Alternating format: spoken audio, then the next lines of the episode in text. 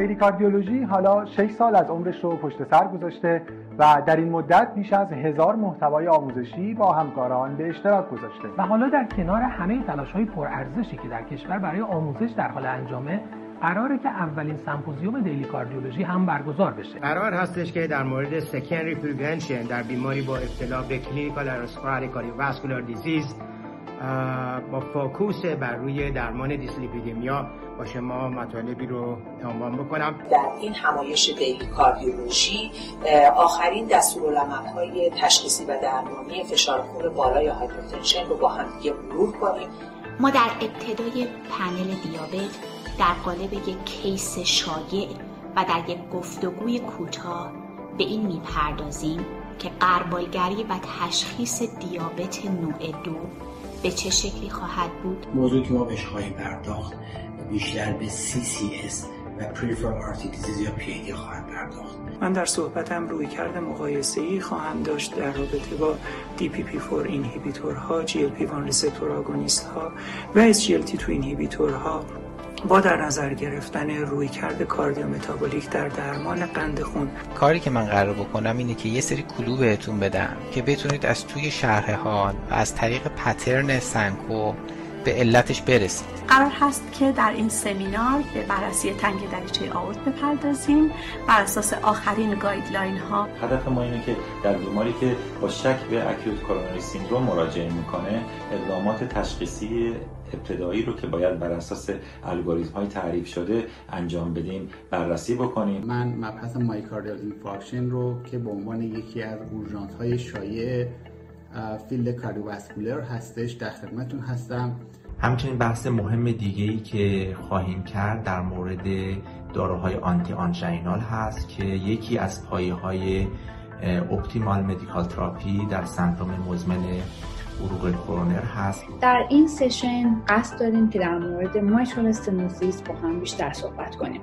ما در یک گفتگوی کوتاه. سیر یک بیمار paroxysmal AF رو با هم مرور خواهیم کرد. در سیمپوزیوم آنلاینی که در پیش رو داریم در قالب یک case در خدمتتون هستم برای بررسی های تشخیصی و درمانی. همچنین روش شروع کردن و ادامه دادن و up-titrate کردن درمان های دارویی بیماران heart failure reduced ejection fraction قرار است در اولین سمپوزیوم Daily Cardiology یک case رو در خدمتون باشم با تشخیص آمبولی موضوعی که من قراره در این سمپوزیوم راجع صحبت کنم در مورد دارو درمانی بیماران مبتلا به قلبی هست. ما امیدواریم در این بخش به قسمتی از ها و چالش های مهمی که در درمان ویتی وجود داشته باشه تا حد امکان پاسخ بدیم. امیدواریم که با یک برنامه علمی درست استاندارد و لذت بخش نهایتا به یک مراقبت بهتر و دقیقتر از بیماران نزدیکتر بشیم. به نمایندگی از همکاران گروه علمی این سمپوزیوم شما رو به این تجربه کاملا دیجیتال دعوت می‌کنیم.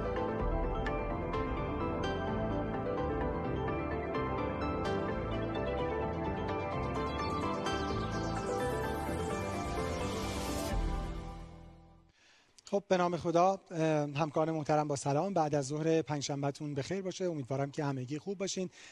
سومین پنل سمپوزیوم 1400 Daily Cardiology رو آغاز می‌کنیم. با یک مبحث بسیار practical و به نظر من challenging ترین session این هشت session ی که ما در این دو روز داریم و اونم مبحث chronic coronary syndrome هست یکی از سندروم های بسیار شایع در بین بیماری های cardiovascular و خب می‌دونیم که بیماری های cardiovascular هم به عنوان مهمترین بیماری های non-communicable شایع ترین علت mortality و همینجور global burden of disease هستند. نکته ای که هست این که خب بسیار چه نکات تشخیصیش و چه نکات درمانیش challenging هست و یه تنوع زیادی بین guideline ها trial ها و همینجور practice ها وجود داره. و نکته خیلی مهمی که علی رغم پیشرفت های خیلی زیادی که در درمان برای این بیماران و کلا بیماران CAD انجام شده همچنان این بیماران یک ریسک باقی مونده زیادی دارن که خب خیلی مهم هست که به خوبی ادرس بشه ریسک مختلف ریسک های مختلف این بیماران و اقدامات مناسب براش انجام بشه. برای من باعث افتخار هست که برای این پنل در خدمت دو همکار بسیار محترم باشم جناب آقای دکتر سزاوار interventional cardiologist و عضو هیئت علمی دانشگاه علوم پزشکی ایران که ما به صورت آنلاین در خدمتشون هستیم. آقای دکتر سزاوار سلام. امیدوارم که خوب باشین. خیلی ممنون که این دعوت رو قبول کردین و در خدمتتون هستیم. دکتر ریاهی سلام.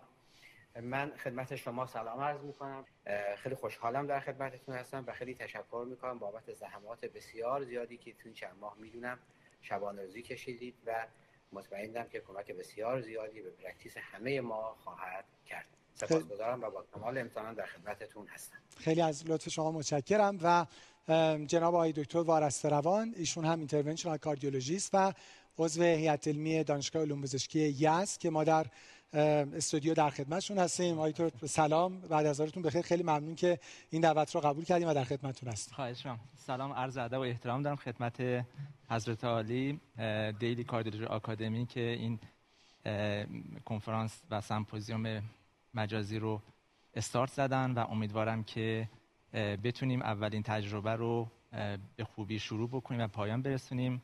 همچنین سلام می‌کنم از راه دور به آقای دکتر سزاوار استاد عزیزم و امیدوارم که بتونیم بحث چالش خوبی رو پیش رو داشته باشیم. خیلی خیلی متشکرم. بله منم منتظر چالش های خیلی زیاد در این بحث هستم. به روال سشن های قبل کیس اول رو من خدمتتون مطرح می‌کنم. دو vote خواهیم داشت و بعد در خدمت جناب وارث روان هستیم برای ارائهشون و بعد panel discussion و بعد case دوم. case ی که خدمتتون مطرح میشه خانم 60 ساله ای هستن ایشون یه retrosternal chest discomfort دارن از حدود 6 ماه قبل. حدود 10 تا 15 دقیقه طول می‌کشه. یعنی quality chest pain به آنژین می‌خوره.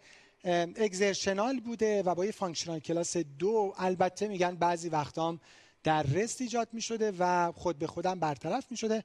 ماکسیموم حالا آقای تو استرس میفهمم فکر کنم به در حقیقت بشه chest pain atypical تلقیش کرد. و past medical history شون بجز این نکته‌ای که گفته شد سابقه دیگه ای رو ذکر نمی‌کنن. unremarkable بوده. حالا به جهتی که خدمتتون خواهیم گفت برای بیمار بیمار برای second opinion اومدن. آسپرین 80 میلی گرم روزانه اتورواستاتین 40 میلی گرم روزانه و متوپرولول tartrate 25 میلی گرم BID در physical exam بیمار کمی overweight هستن. BMI 27 فشار 128 روی 82 دست راستشون heart rate 82 و معاینه قلب هم unremarkable بوده. در lab test اشون CBC normal بوده. A1C 51 کراتینین 7 و تی اف تی ال اف تی و الکترولیت ها نرمال بوده. LDL 116 از بیمار داریم که خب حالا بعد باید ببینیم که آیا این قابل قبول هست یا نه. TG 180 نوار قلب آن ریمارکبل بوده با ریتم سینوسی نرمال. و در اکو هم یه ایف 60 درصد داشتیم. در اکوی رست وال موشن دیده نشده بدون اینکه در حقیقت والو هارت هم بیمار داشته باشه. برای بیمار آی از سروان آی تو سزاوار اسکن انجام شده. فکر می‌کنم خب پرکتیس شایع این هست. بعد از شما بیشتر خواهیم شنید. و یه مایل دیسکمی در اینفرولترال وال با یه SSS 5 گزارش شده برای بیمار. خب ما history اون کنار می‌بینیم. لطفا vote و شروع بکنیم. بسیار case شایعی هست. سوال ما اینه که الان next step شما برای این بیمار به جهت CAD چی هست؟ آیا بیمار رو conventional یعنی selective coronary آنژیوگرافی می‌کنید؟ آیا بیمار رو یک coronary CT آنژیوگرافی می‌کنید؟ نه فقط calcium score coronary CT آنژیوگرافی یا اینکه نه میگید الان همین بر من قابل قبول خانم 60 ساله بالاخره یه اسکن لوریس و اپتیمال مدیکال تریتمنت بالاخره آسپرین دارن میگن و استاتینو و فکر کنم بعدم میشه دارو آنتی آنژینال هم بتا بلاکر دارن می‌گیرن. برای خود من خیلی مهمه ببینم الان تنوع پاسخها چجوری میشه آقای دکتر وارستروان بله. من الان می‌خوام از شما بپرسم احتمالا جوابش چی ولی بایاس ایجاد میشه. نه منظورم این چی جواب خواهد بود؟ نه اینکه حالا جواب درست چی هست. حالا کامنت شما رو که حتما تو کیس خواهیم شنید. همینجور آقای دکتر سزاوار هر موقع ریزالت آماده شد شما یه حدسی داشته باشید تو وارستروان بعد آنستلی بگین که این جواب مطابق حدس شما بود یا خیر. من فکر می‌کنم هر سه گزینه نه می‌خوام ببینم حدس تو اینه که مخاطب بیشتر کدوم گزینه رو الان پاسخ میده. سوالم اینه. حالا تو ذهنتون باشه. من خودم یه گزینه تو ذهنم هست. هر وقت پاسخ آماده شد به ما بفرمایید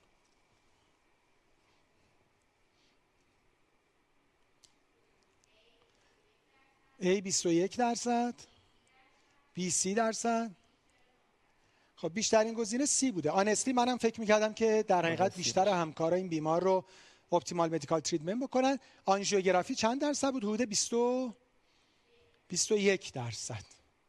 خیلی خب. و سوال دوم این هست که حالا این بیمار برای second opinion اومدن اگه شما پزشک first بیمار بودید شما بیمار رو چی کار می‌کردید؟ آیا شما MPI می‌کردید بیمار رو؟ آیا بیمار یک treadmill exercise می‌تونیم vote و شروع بکنیم. آیا بیمار یک ترید میل اگزرسایز تست می‌کردین یا از همون اول بیمار رو کت می‌کردید یا از همون اول بیمار رو سیتی آنژیوگرافی کرونر می‌کردید؟ خب من باز یه حد شما حدس قبلیتون همین بود و فکر می‌کردین که بیشتر بیمار درمان دارویی می‌کنن همکاران مخاطب. بله بله. فکر می‌کردم منم منم فکر می‌کنم واقعا گزینه آخر درمان دارویی بیشترین اینجا یه حدسی دارم که کدوم گزینه بیشتر رأی میاره؟ خب هر وقت آماده شد به من بفرمایید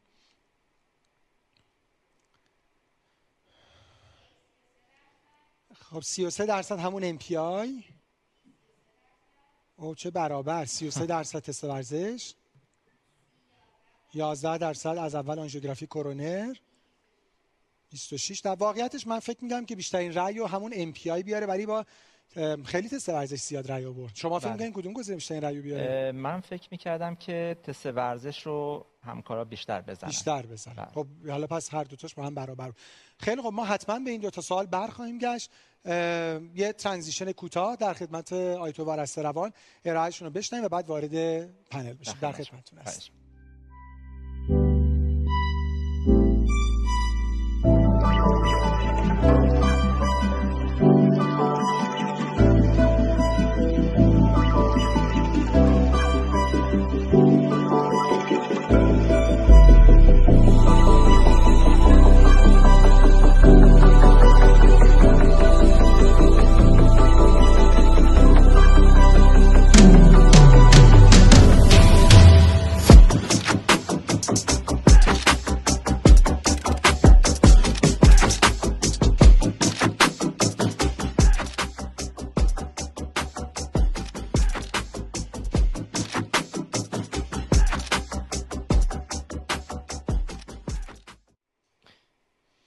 نام خدا با سلام مجدد case رو معرفی فرمودند و من بحث lecture رو شروع می‌کنم تو این قسمت. خب یک خانم 60 ساله بودن که با یک تابلوی منطبق با chronic coronary syndrome حالا chest pain atypic تا typic مراجعه کردن و تحت درمان داروی آسپرین و استاتین و beta blocker هستن و ECG و اکو یافته خاصی نداشته و در نهایت MPI انجام شده که mild ischemia گزارش شده. حالا می‌خوایم ببینیم که چه کارهایی برای این مریض میشه انجام داد چه کارهایی رو نباید انجام بدیم و اگر تست هایی رو انجام بدیم کدوم رو در فرض این مریض خاص انتخاب بکنیم. اساس و پایه در واقع تشخیص و approach به بیماری ischemic heart disease و chronic coronary syndrome این هست که ما pretest probability رو به خوبی تعیین بکنیم یا به عبارتی احتمال بروز بالینی بیماری و clinical likelihood بیماری رو بدونیم. pretest probability چی هست؟ قبل از اینکه ما بیماری رو تست بکنیم و تشخیص بدیم واقعا بدونیم که شیوع این بیماری تو منطقه تو زمان خاص چقدره که عمدتا بر اساس clinical data routine data و clinical judgment پزشک رقم می‌خوره. خب می‌بینیم که واقعا تعیین prevalence کار مشکلی هست و ممکنه که در ادامه سالهای بعد فاکتورهای دیگه ای وارد بشن تا prevalence رو و پریتست رو به خوبی بتونن به ما کمک بکنن. در نهایت ما اگر کاری رو قرار برای بیمار انجام بدیم باید به نتیجه برسیم و اون نتیجه این هست که یا بیماری رد بشه یا تایید بشه. اگر قرار باشه که دوباره در وسط راه قرار بگیریم انجام اون تست جز اطلاف هزینه و ارز کنم خدمت شما زمان و به صلاح شاید ریدیشن شاید آسیب های دیگه و راه خطا رفتن کمک خاصی رو نمی‌کنه. همینجا یه خلاصه مرور کوتاهی بکنیم بر sensitivity specificity ما میدیم هر تستی که sensitive باشه منفیش ارزشمند در rule out بیماری و هر تستی که specific باشه مثبتش بسیار ارزشمند در rule in بیماری یک داستانی داریم به نام likelihood ratio test ها این در مورد تست هاست که بسیار حیاتی هستش. ما وقتی تست رو می‌خوایم اعتبار سنجی بکنیم از حساسیت و اختصاصیت استفاده می‌کنیم. فقط مسئله این است که حساسیت و اختصاصیت تست ها وقتی محاسبه میشه در بیمارانی محاسبه میشه که واقعا می‌دونیم بیمار هستن یا نیستن. ولی ما با شخصی روبرو هستیم که تازه می‌خوایم ببینیم بیمار هست یا نیست. اینجا هست که باید از likelihood ratio استفاده بکنیم که اون هم منتج از یه فرمولی هست که از sensitivity و specificity استفاده می‌کنه و ما می‌تونیم در مریضی که هنوز تست نکردیم قدرت و performance و مؤثر بودن تستی که می‌خوایم انجام بدیم رو از likelihood ratio test در واقع استفاده بکنیم. در واقع likelihood ratio test یه پلی میشه بین likelihood بیماری یا pretest و نتیجه که می‌خوایم بگیریم. تستایی که likelihood ratio مثبتی داشته باشن در واقع به خوبی بیماری rule in می‌کنن و اونهایی که likelihood ratio منفی داشته باشن در واقع منفی یعنی زیر یک داشته باشن. لایکلیهود ریشیو خونسا یک هستش و بالای یک هر چی تست LR مثبت داشته باشه اون تست positive predictive value بیشتری داره و اگه خیلی کمتر از یک باشه negative predictive value خوبی داره. خب. در guideline 2019 CCS یک تغییراتی نسبت guideline های قبلی انجام شد و یک criteria ی دیگه وارد شد که ما بتونیم pretest probability رو clear تر بکنیم. و اون به این شکل بود که یک قسمت dyspnea اضافه شد به به اصطلاح چارت pretest probability ببینیم که در این چارت سن هستش نوع آنژین بیمار هستش dyspnea هستش و جنس هم هستش. و بر اساس اینکه چه اتفاقی برای مریض شرح حالی که بیمار میده ما می‌تونیم pretest رو اینجا مشخص بکنیم. قسمتی هست که سبز پررنگتر هستش. اینها pretest probability شون بالای 15 درصد هست و اینها کسانی هستن که از تست های non-invasive تشخیصی سود بیشتر می‌برن. اونهایی که سبز کمرنگ هست در زیر 15 درصد هستن 5 تا 15 درصد و اونهایی که کمرنگ تر هست زیر 5 درصد هستن و بالای 80 درصد هم که تو این جدول وجود نداره. خب بر اساس guideline ها و trial ها بیمارانی از تست های non-invasive سود می‌برن که pretest probability شون بالای 15 درصد باشه و زیر 80 درصد باشه. بیمارانی که pretest probability شون بالای 80 درصد باشه. اصولا ما باید بریم به سمت اقدامات invasive مثل coronary angiography احتمالا تا بتونیم که اگر revascularization مناسب لازم داشته باشن براشون انجام بدیم. نکته حائز اهمیت این هست که شاید حدود 60 درصد بیماران در واقع کسانی که ما باشون مواجه میشیم و ساسپیشس به کرونی آرت دیزیز هستن پریتسپرالیتشون زیر 15 درصد هستش. خب یعنی این 57 تا 60 درصد احتمالا از انجام تست ها خیلی سودی نمی‌برن.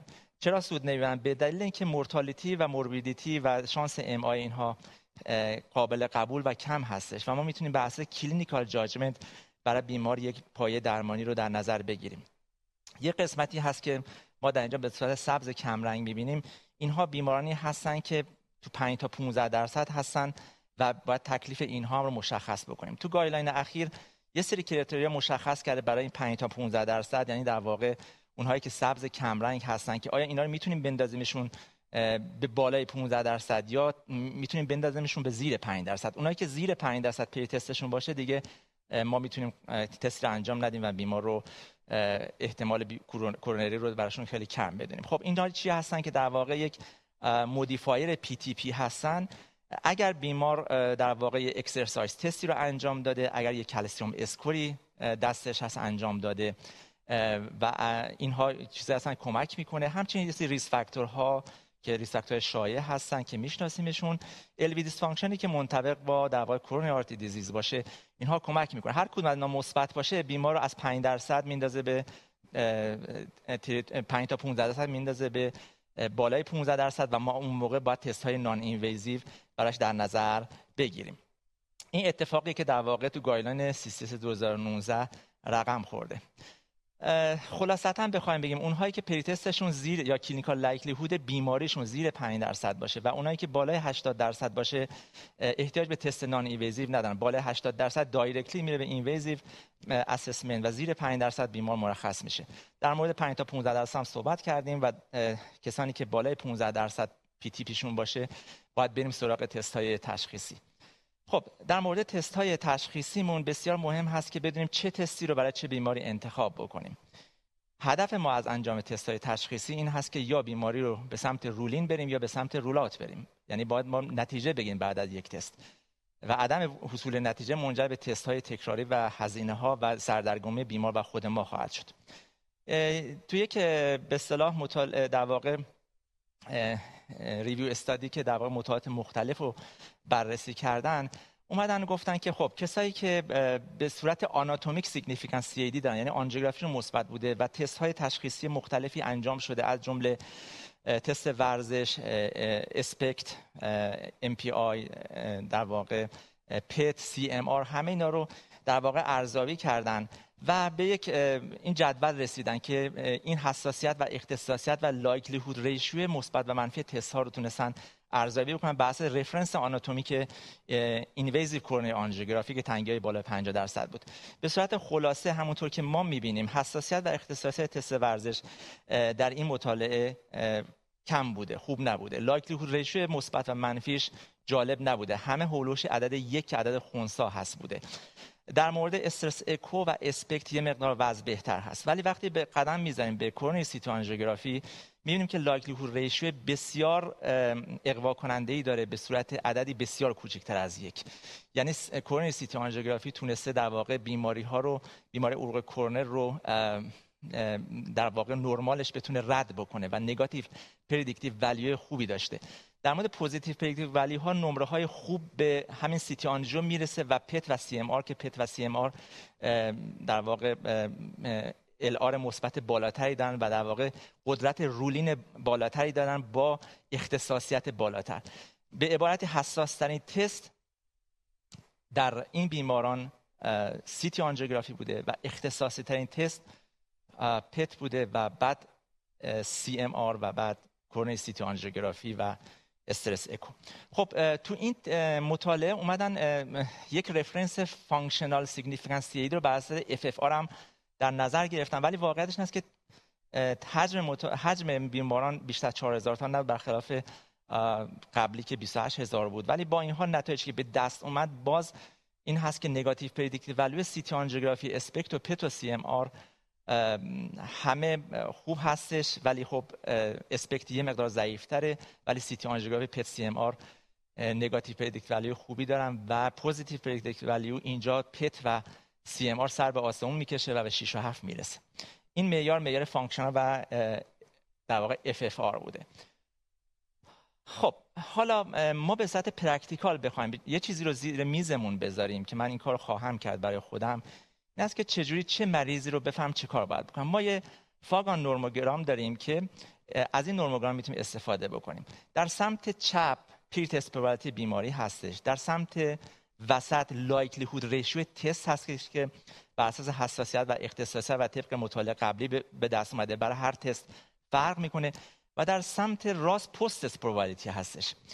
ما باید که به یک پست تست بالای 80 درصد 85 درصد یا زیر 15 درصد برسیم اگه تست انتخاب می‌کنیم. اگر اگر به زیر 15 درصد post-test مون رسید یعنی بیماری rule out میشه و اگه بالای 85 درصد بود بیمار rule in میشه.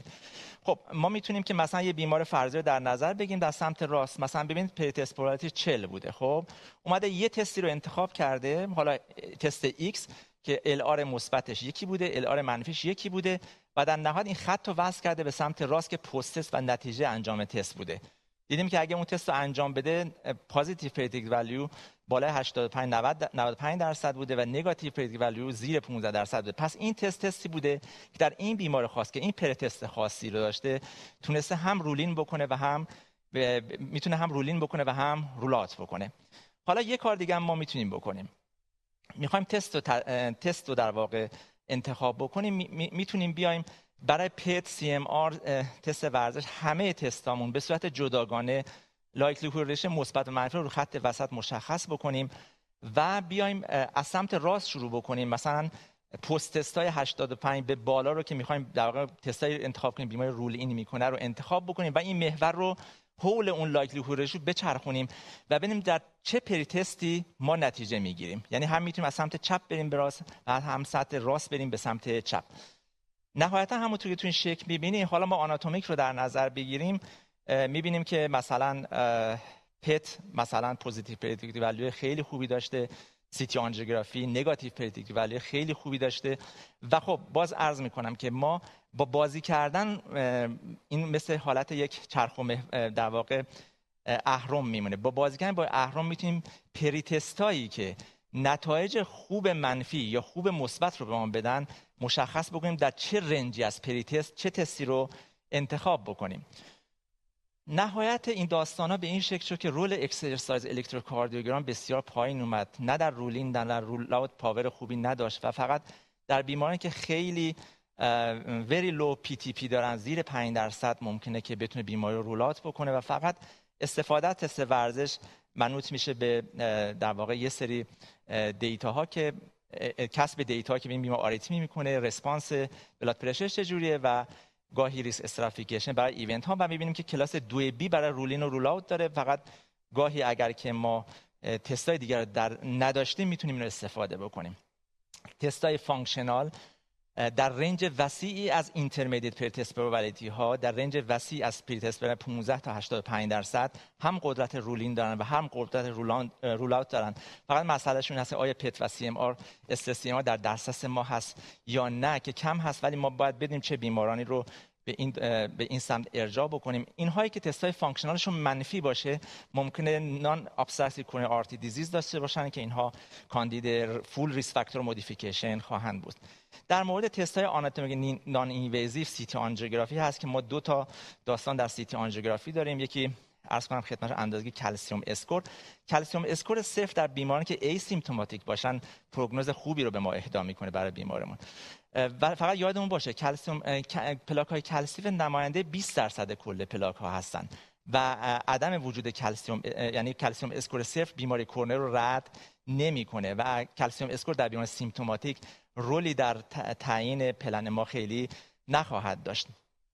البته calcium score اگر بالا باشه یک predictor خیلی خوبی برای وجود obstructive CAD نیست.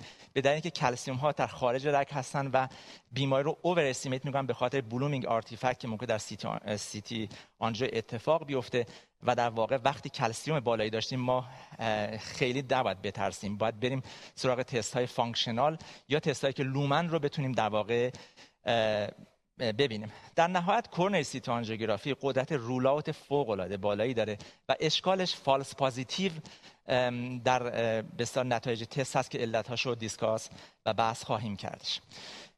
این شکل خیلی شکل جالبی هست که تمام چیزهایی که گفتیم رو اینجا در واقع خلاصش کرده و نهایتا این هست که می‌بینیم که مثلا تست ورزش که اون بالا هست در pretest های پایین و pretest های بالا می‌تونه بیمار rule in یا rule out بکنه که خیلی به درد ما نمی‌خوره. وضع coronary CT آنژیوگرافی در rule out بیماری اون قسمت سبز خیلی بهتره در range وسیعی می‌تونه این کار بکنه. خصوصا در low intermediate pretest probability ها rule out خوبی داره برای ما. و PET و CMR تستایی هستن که در رنج وسیع از pretest probability متوسط می‌تونن هم rule in بکنن و هم rule out بکنن. در نهایت چیزی که guideline به ما میگه ما اگر بخوایم یه بیماری رو که مشکوک به بیماری ischemic heart disease هستش بتونیم در واقع تشخیص بدیم میبایستی از تست استفاده کنیم. و بهترین تستمون تست های non-invasive functional مثل MPI یا PET CMR و CT آنژیوگرافی هستش. و اگر که بیماری خیلی پی بالا بود و علائمش فوق العاده بالا بود باید آنژیوگرافی کرونر بشه و حتما از FFR حین آنژیوگرافی کرونر استفاده بشه. و بیمارانی هستن که نمی‌تونیم CT آنژیوگرافی کنیم اونها هم رو باید در واقع ما اونها رو بدونیم. در واقع خلاصه این مطالب دوباره به این شکل هست که من به علت ضیق وقت رد میشم و در بحث discussion می‌تونیم مرور بکنیم. این جدول فوق جالبی هست. ما بیماری که chest pain داره اول unstable coronary syndrome رو رد می‌کنیم. بعد comorbidity هاش رو رصد می‌کنیم. بعد LV ببینیم اگه نداشته باشه وارد این فاز میشیم که باز می‌بینیم که در intermediate clinical likelihood بیماری coronary artery disease در قسمت های در واقع low intermediate coronary CT آنژیوگرافی در قسمت های intermediate تست های functional ارجحیت پیدا می‌کنن که بحث خواهیم کرد.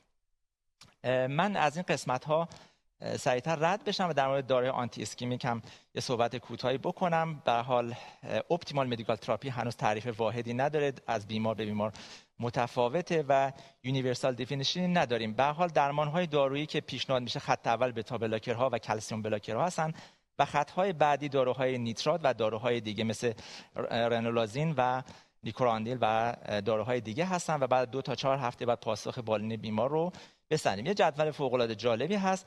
که این جدول بسیار practical هست مثل اون جدولی که در مورد pretest ها من نشون دادم که می‌تونیم اینو داشته باشیم. ببینیم که در بیماران به حسب شرایط heart rate شرایط blood pressure شرایط LV dysfunction شرایط normal condition داروهای مختلفی در لیول های مختلف استفاده میشه. اونچه که محرز مسلم beta blocker role بسیار ارزنده ای داره در همه جا دیده میشه و در واقع داروی اصلی هستش. calcium blocker ها چه dihydropyridine چه non-dihydropyridine در جای مختلف استفاده میشه.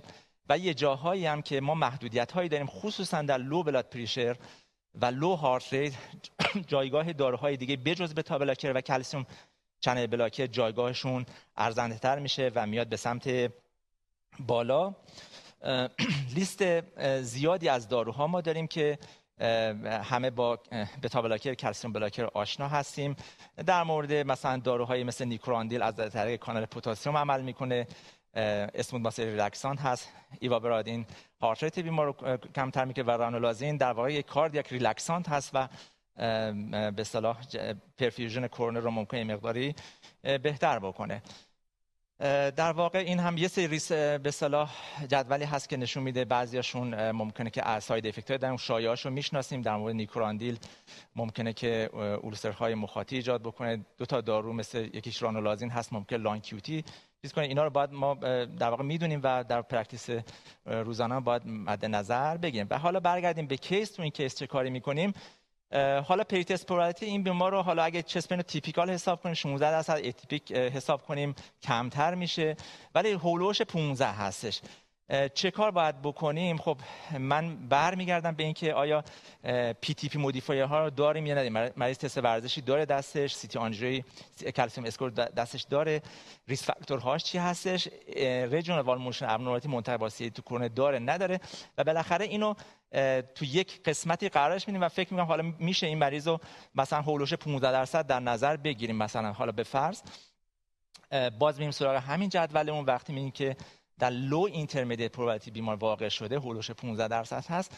انتخاب اولمون انتخاب imaging هست و اون imaging imaging آناتومیک هست و coronary CT آنژیوگرافی چرا MPI استفاده نمی کنیم و اشکالاتش چی هست؟ می‌تونیم خیلی راجبش بحث بکنیم و در واقع در جاهایی هم می‌تونیم از پتو سی ام, سی ام آر و ام پی آی استفاده بکنیم CMR بیمار ارجاع بدیم که اونها هم رو می‌تونیم در قسمت discussion با همدیگه بحث بکنیم. و در واقع خب درمان طبی این بیمار من فکر می‌کنم که حالا علاوه بر در مورد آسپرین چجوری کی واقعا مطمئن بشیم بهش بدیم باید بحث بکنیم. استاتین چقدر بدیم باید دوباره تو discussion بحث بکنیم واقعا استاتین چقدر باید بگیره. و اینکه فکر می‌کنم قدم اول optimum کردن درمان beta blocker هست و چیزی که حالا خودمون من شخصا دارم به مریضام نیترات میدم ولی خب اینجا می‌بینیم که beta blocker حرف اول رو می‌زنه که می‌تونیم برای بیمار دوزش رو adjust بکنیم و استفاده بکنیم. خیلی ممنون از توجهتون. من سعی کردم که مطلب رو جمعش بکنم و بقیه مطالب رو می‌تونیم با هم دیگه در discussion مرور بکنیم.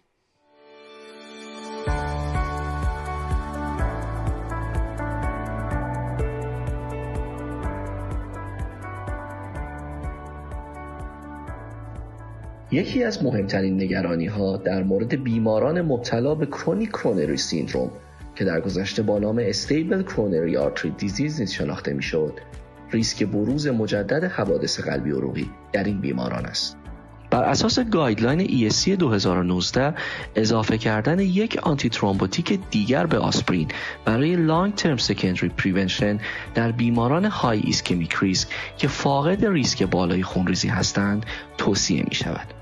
قابل ذکر است ریواروکسابان تنها new oral anticoagulant ی می باشد که در بیماران chronic coronary syndrome و PAD دارای تاییدیه FDA است.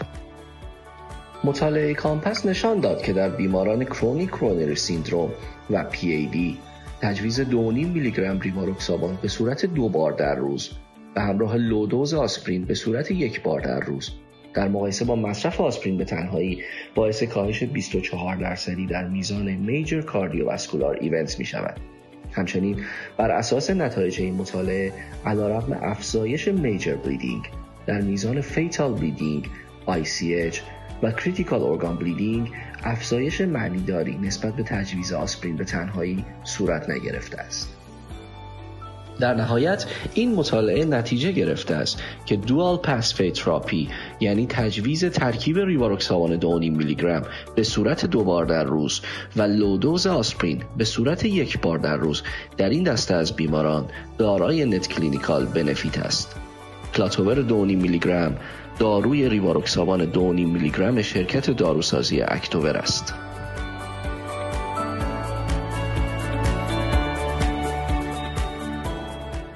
آقای خیلی ممنون.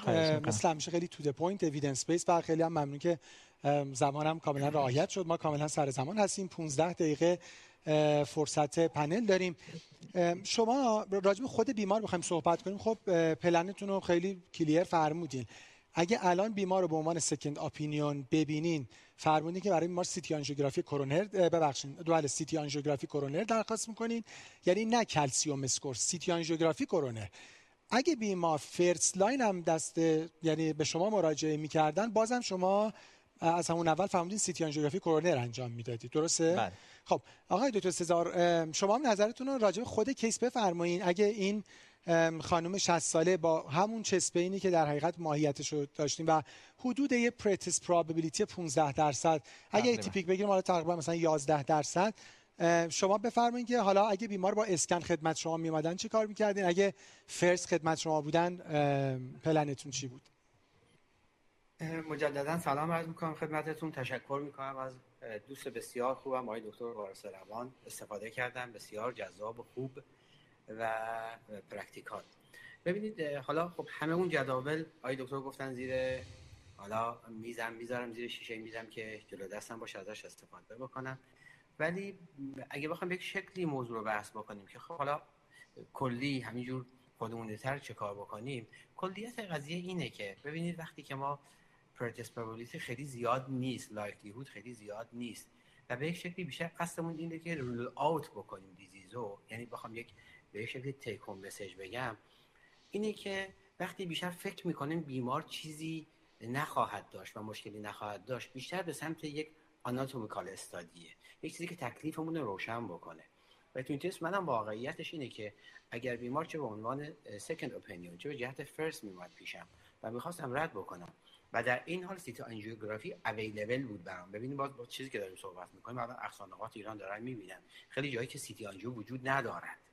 در یک setting ی CT آنژیو وجود داشته باشد. practice در CT آنژیو خوب باشد. اینا همه چیزایی که به عنوان پیشفرض باید باشد. من انتخاب اولم CT آنژیو ولی در عمل به عنوان first opinion به عنوان بیمار اول در بسیاری از جاها ناچاریم MPI رو استفاده بکنیم. ولی انتخاب اول من هم چه عنوان first چه عنوان second در این بیمار جایی که available باشه قطعا CT خواهد بود. خیلی متشکر. ببینید من یه نکته دیگه که نوشتم با هم صحبت کنیم. خب همونجوری که دکتر سزاوار فرمودن خب اصلا تو بیشتر شهرها و مراکز CT آنژیوگرافی کرونر available نیست. و چیزی که خیلی available اتفاقا myocardial perfusion imaging ه و ما تو practice بیمارای زیادی می‌بینیم که خب یه اسکن دستشون هست و یه مثلا ایسکمی mild ی بالاخره در یه territory گزارش کردن و خیلی موقع اینا رو درمان دارویی هن. من چیزی که نوشتم ببینیم می‌تونیم بگیم که آیا این بالاخره برخورد با این بیماران چی باید باشه چون حالا ممکن میگن الان یه اسکیم مایلدی دارن ولی من همیشه حرفم اینه که خب آخه شما الان بیمار روی درمان دارویی گذاشتین که ممکنه نیاز نداشته باشه یعنی بله. الان شما بحث آسپرین رو بله. فرمودین خب اگه سی آنژیو شد مریض کلسیم اسکوی صفر بود و هیچ ساهی هم نداشت خب چرا آسپرین بله. بعد ما الان صبح پنل دیسلیپیدمی داشتیم الان بیمار یه LDL 110 دارن اگه CAD باشن گل من میاد زیر 55 اگه نباشن اصلا LDL بیمار نرماله. من ممکنه که استاتین بیمار قطع کنم. شما practice عمومیتون با بیمارانی که اصلا یه سوالی بپرسم. شما بیماران اسکن میفرستین آقای دکتر. ما الان یه خود توی پنل دکتر سزاوار. چون evidence و آقای دکتر وارسته رو مرور کردن. guideline هم با هم دیدیم. یه خورده صبح بخوام تو های صادقی می‌گفتم یه خورده می‌خوام practice تون رو لو بدین راستش. الان شما برای بیماران اصلا اسکن می نویسید بله اسکن که خب در جایگاه خودش می نویسم ولی من می‌خوام یه چیزی رو بگم. ببینید ما الان چیزی که مشخص می‌کنه چه امکاناتی خواهد اومد practice ماست. یعنی اگر ما اسکن بنویسیم دستگاه اسکن بیشتر میشه. ما سیتی آنژیو داشته باشیم دستگاه بعد آنژیو آنژیو. ببین ما باید چه چیزی به درد مریض می‌خوره؟ آیا آناتومی یا function؟ چیزی که تو کتاب Braunwald از سالها پیش هم خوندیم اینه که گفته هر جا ایسکمی شدید باشه و ایسکمی زیاد باشه با mortality ارتباط داره و ما باید ایسکمی رو ischemic base به بیمار approach بکنیم. ولی واقعیتش این هست که اون مطالعات که در مورد این ایسکمی رو بها داد زمانی بود که optimal medical therapy وجود نداشت. حجم مطالعات کم بود و یه نکته خیلی ظریفی بود. اونجا هم میگه که زمانی که ایسکمی progressive باشه یا ایسکمی منجر به LV dysfunction بشه پروگنوز بیمار بد می‌کنه. پس ما ذهنیتمون رو باید از ایسکمی یه مقداری راحت تر بکنیم. نتایج مطالعات ISCHEMIA trial STICH trial همه role ایسکمی رو در حضور optimal medical therapy که پروگنوز بیمار رو خیلی بد بکنه آورد پایین. اینو می‌دونیم. نتایج مطالعات اینو به ما میگه. و چیزی که باز تو همون مطالعات مخصوصا ISCHEMIA trial در اومد اینکه آناتومی و plaque burden بسیار مهمه. آناتومی high risk بسیار مهم هستش. در حضور باز میگم guideline directed medical therapy که الان available هستش. در نتیجه ما وقتی بخوایم تکلیف مریض رو مشخص کنیم پروگنوز مریض رو بهبود بدیم و یه کاری بکنیم که تیشه به ریشه بیماری بزنیم باید بریم سراغ تست آناتومیک امروزه واضحا میگن الان آناتومی مهمتر از فیزیولوژی هست. مگر اینکه فیزیولوژی باشه مرتبط با آناتومی high risk باشه. در نتیجه نگاه ما به تست های آناتومیک هست و اون نگاه به ایسکمی رو باید کمش کنیم مگر progressive ischemia داشته باشه مگر ایسکمیمون به guideline direct medical therapy به اصطلاح جواب نده. پس در نتیجه ما حسن تست آناتومیک رو الان بگیم بعد معایب تست های functional رو بگیم. در تست حسن تست آناتومی که آناتومی high risk left main رو مشخص می‌کنه. ولی MPI در یک ششم موارد این کار نمی‌تونه انجام بده. pattern multivessel three vessel و ostium LAD رو تست آناتومیک می‌تونه مشخص بکنه. ولی یک چهارم موارد MPI pattern multivessel رو نشون نمیده. تست های آناتومیک نه تنها آناتومی high risk نشون میده نورمال کرونر non-obstructive CAD و microvascular dysfunction نشون میده. دسته شما وقتی این مریض MPI کردید الان نمی‌دونید که این microvascular dysfunction ه. left main یه که نمی‌تونه پیدا کنه یا three vessel یه که نتونسته three vessel disease pattern رو نشون بده. در نتیجه ما دستمون بسته است. نه تکلیف آسپرین مشخصه نه تکلیف استاتین مشخصه. و یه چیز دیگه اینکه plaque burden حجم پلاک ها و تعدد پلاک ها با مورتالیته رابطه بیشتری دارند تا ایسکمی شدید و این تو ISCHEMIA trial هم نشون داده. شما فرض کنید یه ضایعه proximal LAD دارین 80 درصد ایسکمی ایجاد می‌کنه. یه مریض دیگه دارین 4 تا ضایعه تو LAD 50 درصد داره 4 تا 50 درصد LAD داره همون ایسکمی رو ایجاد می‌کنه. کدوم شانس مرگ بیشتره؟ اون کسی هست که 5 تا لیژن داره چون 5 5 برابرش از شانس رپچر مهم. بیشتر باشه. خیلی چالش جالبی شد دکتر سزار البته اشکاش که ما 5 دقیقه فرصت داریم. من الان می‌خوام برگردم سمت شما. حالا می‌خوام برگردم سمت شما. یه بخشش هم البته می‌ذاریم با عزتون بعد از دیسکاشن شما. آقای دکتر موضوع من یه لحظه بگم آقای دکتر تو د پوینت بخوام بگم. ببین مایل دیسکمیا تکلیفش رو روشن بکنیم. ببین اگر مریض mild ischemia داشته باشه و اگر بخوایم customize بکنیم قضیه رو با دوباره برگردیم به کلینیک بیمار. اگه واقعا کلینیک بیمار likelihood ش بالا نیست من شخصا neglect ش می‌کنم. نه آسپرین بهش میدم نه استاتین ببرم ولی باز اگه کلینیک چون ببین اون clinical likelihood بین 15 درصد تا 80 درصد بود. خود اونم یک طیفه. و کلینیک بیمار باز یا نقش اساسی رو در تصمیم گیری ما خواهد داشت. خیلی متشکرم. خیلی ممنون. ببین آقای دکتر وارث یه پیام خیلی کلیری داشتم. من یه خود کلیرترش بکنم. اولش فرمودن که البته حالا اسکنم در بیماران خاص انجام میدیم. ولی خیلی سریع فرمودن که بیشتر طرفدار آناتومی هستن تا ایسکمی. من الان تا ازش پرسم پس دیگه واقعا خب پس کی اسکن انجام میدیم؟ من کاملا با این دیدگاه آشنا هستم. یعنی بله. که خب یعنی واقعا این یه روی کرد هست که ما دنبال آناتومی های ریسکیم. پس من می‌خوام ببینم آیا مریض left main ه آیا three vessel ه؟ و اگرم نه که خب lesion دیگه داره من درمان دارویی بکنم. ولی می‌دونی یه poor consequence ش چیه؟ آقای دکتر ورستوار حالا آقای تو سزا هم رویکردش رو میگن. که همونجور که آقای دکتر سزار فرمودن در بیشتر مراکز کشور ما سیتی آنژیوگرافی در دسترس نیست اما در بیشتر مراکز کشور ما cath lab های زیادی هست بله. با این تفکر اتفاقی که میفته میگن خب ما بریم مریض cath می‌کنیم درست. من برای چی. اسکن بکنم که بله. یا سیتی آنژیوگرافی هم که بله. ندارم بله. من میرم حالا cath که می‌کنیم اشکالش اینه که شما سیتی آنژیوگرافی که می‌کنیم مریض رو تخت نیست بخوایم باز کنین report رو. میاره. بله. حالا اینجا اشکال over-stenting ه یعنی مریض رو تخته. یه ضایعه 80 درصد هم تو mid portion RCA داره. اگه این مریض با سیتی آنژیوگرافی پیش شما میومد احتمالاً فقط یه درمان دارویی می‌کردین. درست میگم؟ یعنی بله. اگه مثلا مریض سیتی آنژیوگرافی بیار یه ضایعه 70 درصد تو mid portion RCA بیاره مثلا با یه calcium score 200 300 شما درمان دارویی بله. می‌کنین دیگه. ولی وقتی رو تخت cath lab باشه احتمالاً باز میشه. همینجا این لحظه نگه داریم آقای دکتر سزاوار. شما بیشتر طرفدار تست های functional یعنی فکر می‌کنین function مهمتره یا آناتومی در کرونر؟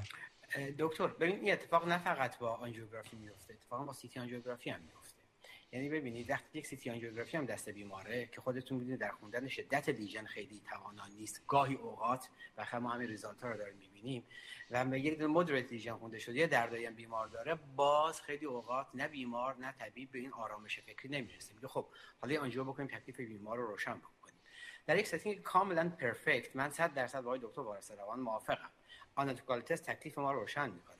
ولی در setting ی که ما داریم practice می‌کنیم و در setting واقعی واقعیتش اینه که نمی‌تونیم تست های فیزیولوژیک رو neglect شون بکنیم و فراموششون بکنیم. نه. من همچنان اعتقادم اینه که MPI جایگاه خودشو داره باید ازش استفاده بکنیم. حتی بعدا به تست ورزش هم خواهیم رسید چون تست ورزش هم چیزیه که خیلی وقتا تو مطب ها وجود داره و تصمیم گیری رو تسهیل می‌کنه. نمیشه کاملا من در. مورد من در مورد اسکن هسته‌ای و معایب سیتی آنژیو اگه هر وقتم هست من این توضیح بله. حتما میایم حالا می‌خواین سی ثانیه بفرمایید چون واقعا وقت ببینید ما. در این مریض در این مریض گفتیم این کار میشه اسکن هسته‌ای خیلی وقتا هست ما مریض نمی‌تونیم سیتی آنژیو می‌دونید بکنیم چیکار کنید دکتر مثلا یه سناریوی کی سلام بگین که مریض میفرستین اسکن هست اینجوری بگین اسکن هسته مریض کیس. مریضی که همین آقا یا خانم خیلی کیس فرق. نمی‌کنه همین همین مریض همین اگه؟ این رگولار هارت ریت داشته باشه اگه irregular heart rate داشته باشه اگر احتمال بروز CAD ش بالا باشه. خب چه جوری یعنی مثلا یعنی من احساس یعنی اگه chest pain ه مثلا یعنی آقای 65 ساله typical chest pain ه و diabetic و مثلا یه دونه calcium score مثلا مثبت هم داره ولی باز قبلا کلسیوم انجام score چک کرد نه مثلا میگم داشته باشه. ببینید ما سیتی آنژیو pitfall خیلی زیاد داره.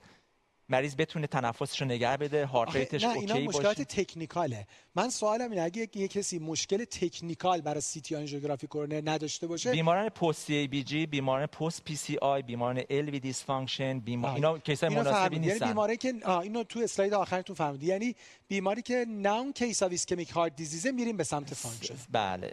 known ischemic heart disease باشه LV dysfunction باشه سابقه استنت گذاری داشته باشه. بیماری که از technical مناسب نباشه و. و local expertise نداشته باشیم در واقع میریم حتما سراغ ام و ام. جایگاه خودش رو داره خب، یعنی تو اسلاید آخرتون فرمودین اگه بیمار first در حقیقت case ه و سابقه نداره. شما فرمودین که بیشتر به سیتی آنژیوگرافی کرونر فکر کنیم اما اگه بیمار سابقه داره بیشتر به تست های imaging و functional مثلا مریض های LV dysfunction اینا مریض هستن که بیشتر به سمت. MPI خواهند رفت. حالا ما راجع heart failure فردای گفتگویی خواهیم داشت و حتما اونجا یکی از مباحث سخت اصلا revascularization در مریضای heart failure من می‌خواستم highlight بکنم که الان آنات... من فقط می‌خواستم اینو بگم. یعنی اگه که آناتومی- آناتومی برای ما مهمتر خیلی- از خیلی وجود ایسکمی. است حتی ممکنه ما آناتومی high risk داشته باشیم بدون اینکه بخواد ایسکمی نشون بده ولی خب بالاخره از revascularization سود می‌بره مثل مریض left بله. main و حتی برعکس ممکنه ایسکمی داشته باشیم بدون آناتومی high risk. اه، دو تا سی ثانیه دکتر سزاوار من راجع به درمان داری ولی چون case شما دوباره ما وارد مبحث شیرین revascularization میشین می‌دونم که برمیگردیم دوباره اینا رو با هم صحبت می‌کنیم. دو تا نکته که من نوشتم یکی راجع به آسپرینه یعنی اصلا هر دو نکته راجع به آسپرینه. ما دو تا مطالعه تو این ACC 2021 در حقیقت virtual congress داشتیم. یکی مطالعه ADAPTABLE بود که آسپرین low dose رو با high dose 325 مقایسه کرده بود. خب guideline American میگه وقتی مریض می‌خواد آسپرین بگیره 81 تا 325 ADAPTABLE نشون داد خیلی فرقی نمی‌کنه. یک یه مطالعه دیگه هم داشتیم HOST-EXAM که این مقایسه در حقیقت آسپرین و کلوپیدگرل بود که برگشتیم به مطالعه CAPRIE مال خیلی سال قبل که کلوپیدگرل بهتر از آسپرین بود.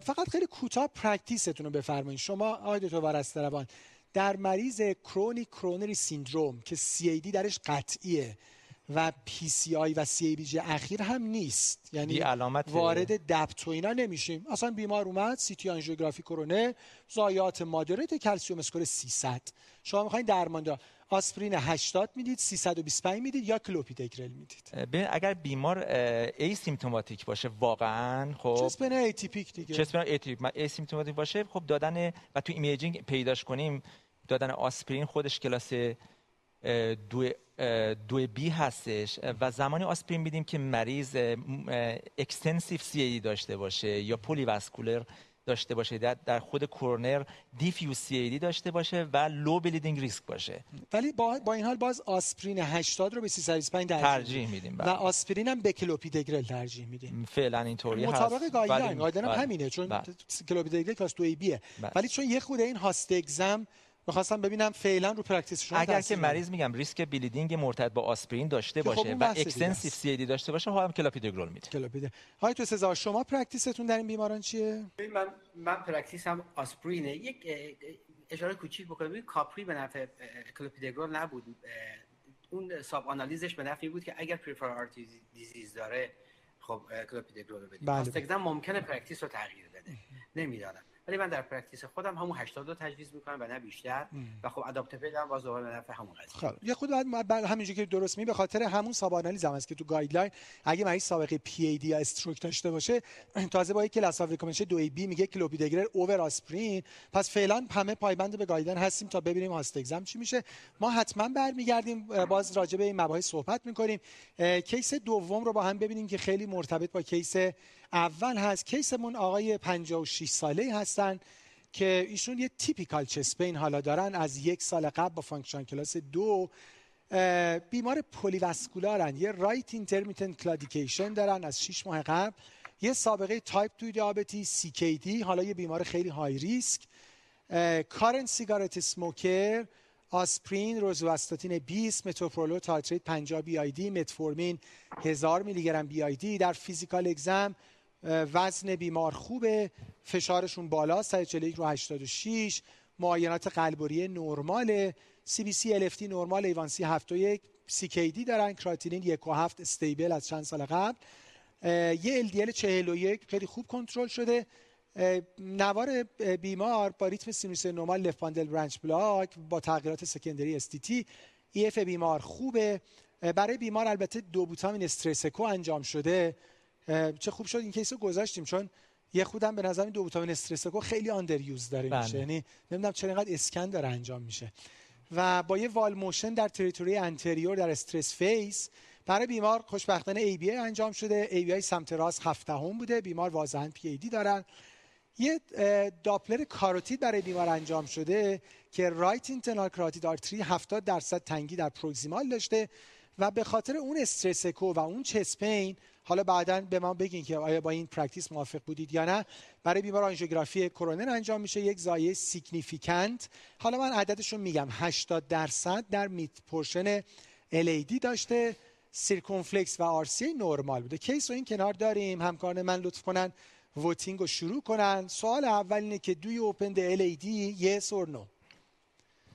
پس آقای 56 ساله chronic coronary syndrome 80 درصد ضایعه در mid portion LAD در dobutamine stress echo wall motion در تریتوری انتریور پی ای دی سی کی دی دیابتیس و داروهایی که الان دارن می‌گیرن. خب پیش رو تو ذهن داشته باشین آقای دکتر سزاوار. بعد ببینیم چقدر چقدر حدس می‌زدین که result. همین باشه. آیا LAD رو تخت باز می‌کنید؟ حالا اگه interventionist نیستید بیمار رو refer می‌کنید برای باز کردن LAD یا خیر؟ هر وقت voting آماده شد می‌بینیم نتیجه رو. آقای دکتر سزا هر دو کیس فکر کنم دیگه کیس هایی در این جزء روتین ترین کیس هایی که در پرکتیس بله. کاردیولوژی داره دیده میشه. و واقعیتش من فکر کنم تو بین این هشتا سشن اون سشنی که مطالب خلاصه بدون شک توش زیاده کم یعنی کمه ببخشید. این سشن باشه. هر چی آدم میگرده خیلی نمی‌تونه یه حرف قطعی درست های دو سزاوار؟ بله خیلی گریزونش زیاده یعنی اگه زمان زیاد بود بحث رو ادامه می‌دادیم. بله بله. از شب. بله بله. با هم, هم که صحبت کردیم گفتیم او اون کی سخته است. بله بله. خب بفرمایید که بله چی شد نتیجه؟ آقای دکتر سزا 14 درصد فقط گفتن ما باز نمی کنیم قابل انتظار بود دکتر سزاوار؟ 100 درصد. 100 درصد این بیشتر باز می‌کرده. برای شما هم قابل انتظار بود؟ بله. اگه قابل انتظار بود 100 درصد هم بود قابل انتظار بله. بود سوال بعد اینه که برای PAD plan بعدی شما چی هست؟ بیمار ووتو می‌تونیم شروع کنیم. یه ABI abnormal سمت راست دارن intermittent claudication با این history high risk آقای 56 ساله. آیا بیمار رو داپلر می‌کنید؟ بیمار CT آنژیوگرافی از نظر عروق تحتانی انجام می‌دید؟ آنژیوگرافی می‌کنید بیمار مستقیم؟ یا نه فقط یه lifestyle modification ترک سیگار regular exercise optimal medical treatment supervised exercise با practice PAD هم فکر می‌کنم بیگانه ایم نسبتا. یعنی باید بیشتر آشنا بشیم. بله. ما بالاخره بیشتر coronophilia داریم در کاردیولوژی ایران. خیلی علاقه به کرونره خیلی به peripheral علاقه کمتره. شاید هم حالا کمتر شایع بوده و کم کم داشت شروع ولی الان خیلی شاید هم پیدا نمیشه. شاید هم پیدا نمیشه. خب ببینیم که بیشتر practice چی هست با این ABI abnormal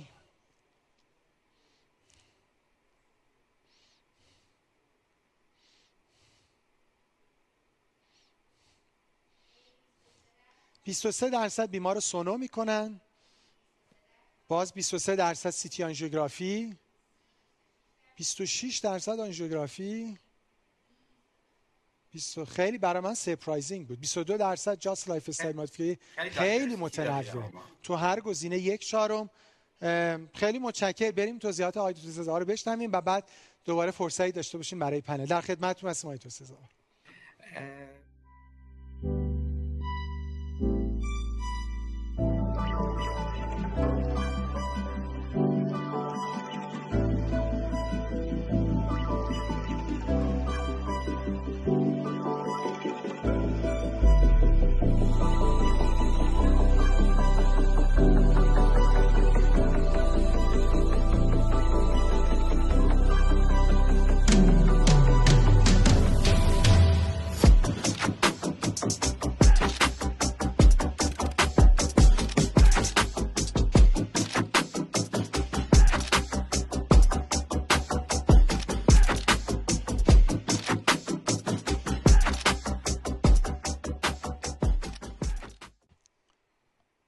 من سلام مجدد عرض می کنم خدمت عزیزان و دوستان. خب 20 دقیقه زمان دارم ولی به خاطر اینکه اون چلنجایی که توی بس اتفاق میفته بسیار جذابتره حتی برای خود من. اگر بشه حتی سعی می‌کنم در زمان کوتاهتر این بحث رو به سرانجام برسونم. به خاطر که دوباره بریم سر وقت چلنجایی که توی این موضوع وجود داره و بهشون بپردازیم. من کیس رو دوباره تکرار نمی کنم و مستقیم میرم سر وقت این موضوع که بالاخره optimum next therapeutic plan ما چه چیزی باید باشه و می‌پردازم به بحث آسپرین خب بالاخره وقتی ما بحث CCS رو بحث می‌کنیم خیلی گذرا عرض بکنم. خودش باز یک diversity خیلی جدی داره. آخه بیماری که یک anginal symptom داره بیماری که اخیرا heart failure شروع شده بیماری که حتی در کمتر از یک سال اولیه تشخیص یک ACS هست ولی الان علائمش دیگه stabilize شده یا revascularization براش اتفاق افتاده. بیماری که asymptomatic یا symptomatic ه و بالاخره بیش از یک سال از diagnosis ش میگذره. بیماری که آنژینی داره که هر چند آناتومیش گرفتاری نداره ولی microvessel disease داره و در نهایت بیماری که asymptomatic ه و بالاخره در screening test مثل چیزی مثل CT آنژیوگرافی ما تشخیصی رو براش انجام دادیم. خب بحث اول ما یه مقدار الان صحبت کردیم. کدوم antithrombotic regime رو براش پیشنهاد بکنیم؟ این همه داروی مختلف وجود داره. واقعیتش اینه همچنان آسپرین favorite ماست و توصیه میشه در بیمارانی که MI کردن revascularization براشون انجام شده. هرچند جناب دکتر وارسروان گفتن اگر بیماری anatomically هم ما تشخیص دادیم و بالاخره اون اتفاقات افتاده با کلاس 2 B میشه براش آسپرین رو داد.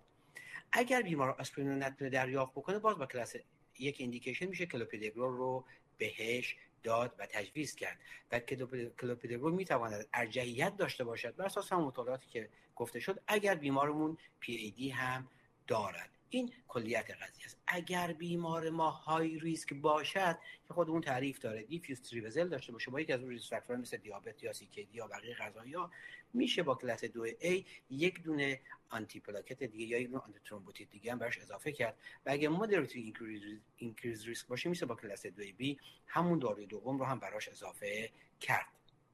این داروی دوم می‌تونه به جز آسپرین کلوپیدگرول باشه می‌تونه prasugrel باشه می‌تونه rivaroxaban دو و نیم BD باشه و می‌تونه تیکا باشه که هر کدوم از این داروها رو ما می‌تونیم استفاده بکنیم و باید هست انجام بدیم. خب برای بیمارمون ما چه استراتژی در بحث کرونرش داشته باشیم؟ یعنی چه کار کرونری بکنیم؟ آیا revascularize بکنیم و revascularize نکنیم؟ یادمون باشه همیشه revascularization on top of medical treatment یعنی full medical treatment رو می‌کنیم و حالا به revascularization فکر می‌کنیم.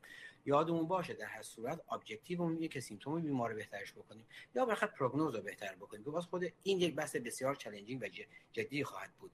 و در هر صورت revascularization می تواند علائم بیمار رو کم بکنه و داروهایی که ما برای anti به عنوان anti-anginal استفاده بکنیم که خود اونها می‌تونه عوارضی داشته باشه رو باز دوباره تعدادش رو کم بکنه. اگر به بحث revascularization در این بیمار بخوایم فکر بکنیم باید به دو سه تا مطالعه که در طی بحثم بهش اشاره شد یه اشاره مجددی داشته باشیم. بخاطر FAME 2 study که نتایج 5 ساله بعد از مدتش هم اومد نشون داد. اگر ما FFR guided بریم که یک تست functional ه می‌تواند حتی در setting CCS به survival بیمار کمک بکنه. چیزی که ORBITA اومد در مقابلش به شکلی قرار گرفت و گفت اگر ما بیایم یک sham procedure انجام بدیم حتی ممکنه که در بیماری که chest pain داره به chest pain بیمار هم کمک نکنه. challenge ی که همچنان در بین کسانی که با این موضوع خیلی علاقه من حسب بدگی هستن ادامه داره. و مطالعه بزرگ ISCHEMIA که با هزینه بسیار بزرگی هم انجام شد در بیمارانی که moderate to severe ischemia دارن نشون داد که شاید خیلی اوقات medical treatment با revascularization خیلی فرقی نکنه مگر اونایی که anatomically کنار گذاشته شدن left main severe three vessel که حالا الان شاید بحث ما در مورد این case نباشد. خب با این بیمار چیکار بکنیم؟ این این آقای دکتر وارسروان گذاشتن به جهت وقت فکر می‌کنم ازش خیلی سریع گذاشتن. ولی ببینید بیمار ما اگه فقط بخوایم مسیر خود این بیمار رو بریم بیمار anginal symptom داره. بنابراین وقتی angina symptom داره میایم نگاه می‌کنیم documented ischemia هم داره یا نداره. خب این بیمار ما documented ischemia داره. یک wall motion abnormality داشته در stress imaging. حالا میایم نگاه می‌کنیم ببینیم بیمار multivessel هست یا نیست. خب multivessel هم نیست single vessel. طبیعتا revascularization considered می‌شود برای این بیمار چیزی که همه دوستان هم گفتن و بهش پرداختن. بنابراین بر اساس همین guideline و بر اساس همین data یی که داریم این بیمار رو میشه به سمت revascularization براش رفت. خب بیایم یک نگاهی بکنیم. بیمارمون در جاهای مختلف درگیری عروقی داشت. یک ankle brachial index داشت. یک ankle brachial ABI مثبت داشت. به این چه جوری نگاه بکنیم بیمار ما بیمار بود که claudication هم داشت. بالاخره راه می‌رفت و شاید claudication پا می‌شد. اگر بگیم کدوم بیماران لازم هست براشون ABI انجام بشه این سه دسته بیماران سه دسته بیماران هستن که guideline بهشون اشاره می‌کنه. یک کسانی که clinical suspicion دارن برای peripheral artery disease بالاخره یک اختلال در پارس دارن اختلال در نبض دارن arterial bruit دارن. کسانی که typically intermittent claudication داره مثل بیمار ما. بیماری که non-healing wound داره در extremity ش در پاش که باز این این هم در این category قرار می‌گیرن. یا بیمارانی که در ریسک بالا هستند به چه علت؟ کسانی که CAD دارن یا PAD دارن. حالا به شکلی مشخص شده. بیمارانی که aortic abdominal aneurysm دارن CKD دارن heart failure دارن. این هم باز دوباره clinically suspicious هستن برای قضیه. و بیماران asymptomatic ی که بالاخره clinically free هستند از علائم. ولی باز فکر می‌کنیم در ریسک بالا هستن. اینا کیا هستن؟ خانم های آقایانی که بالای 65 سال هستن خانم های آقایانی که کمتر 65 سال هستن. ولی ASCVD risk factor ریسک بالایی دارن بالای 10 درصد دارن.